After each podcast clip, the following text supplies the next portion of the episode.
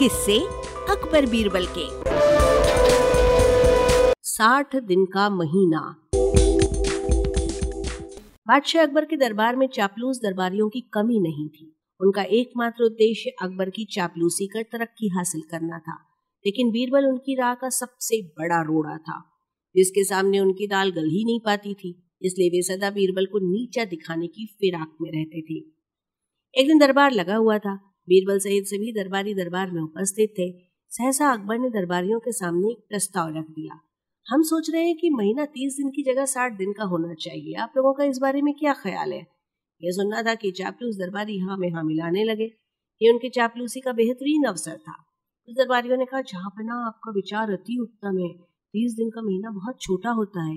काम काज पूरे नहीं हो पाते हैं, इसलिए महीना साठ दिन का ही होना चाहिए। कुछ कहने लगे, जहाँ पना साठ दिन का महीना करने का फरमान फ़ौरन जारी हो जाना चाहिए। इससे बढ़िया विचार तो हो ही नहीं सकता। बीरबल तक चुपचाप बैठा सारी बातें सुन रहा था। उसने इस बारे में राय व्यक्त करने में कोई उत्सुकता नहीं दिखाई। बीरबल को खामोश देखकर अकबर ने पूछा, क्यों बीरबल, तुम इस बारे में क्या कहते हो? क्या तुम्हारी राय भी अन्य दरबारियों की तरह है? हुजूर, तीस दिन से साठ दिन का महीना कर देने का विचार उत्तम है, लेकिन इसके लिए एक काम करना होगा, बीरबल ने शांति से कहा। अकबर कुछ कहते, उससे पहले ही दरबारी एक स्वर में कहने लगे, हम बादशाह सलामत के आदेश का पालन करने के लिए, कोई भी काम करने के लिए तैयार हैं। अच्छी बात है, बीरबल बोला। आप लोग तो जानते ही होंगे कि पृथ्वी पर पंद्रह दिन चांदनी रातें और पंद्रह दिन अंधेरी रातें चंद्रमा के कारण होती हैं। प्रकृति के इस नियम के कारण पृथ्वी पर महीना तीस दिन का होता है। अब जब आप लोग साठ दिन का महीना करने के लिए कुछ भी करने को तैयार हैं तो ऐसा कीजिए कि चंद्रमा से कहकर तीस दिन चांदनी रातें और तीस दिन अंधेरी रातें करवा दीजिए।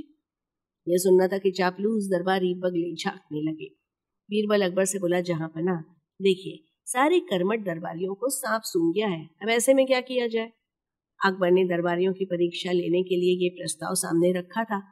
दरबारियों की चापलूसी देखकर वे नाराज़ हो गए और उन्हें लताड़ते हुए बोले, चापलूसी कर बीरबल की बराबरी करने को चले हो। जानते नहीं बीरबल की बराबरी करने के लिए अकल चाहिए। चापलूसी का गुर नहीं।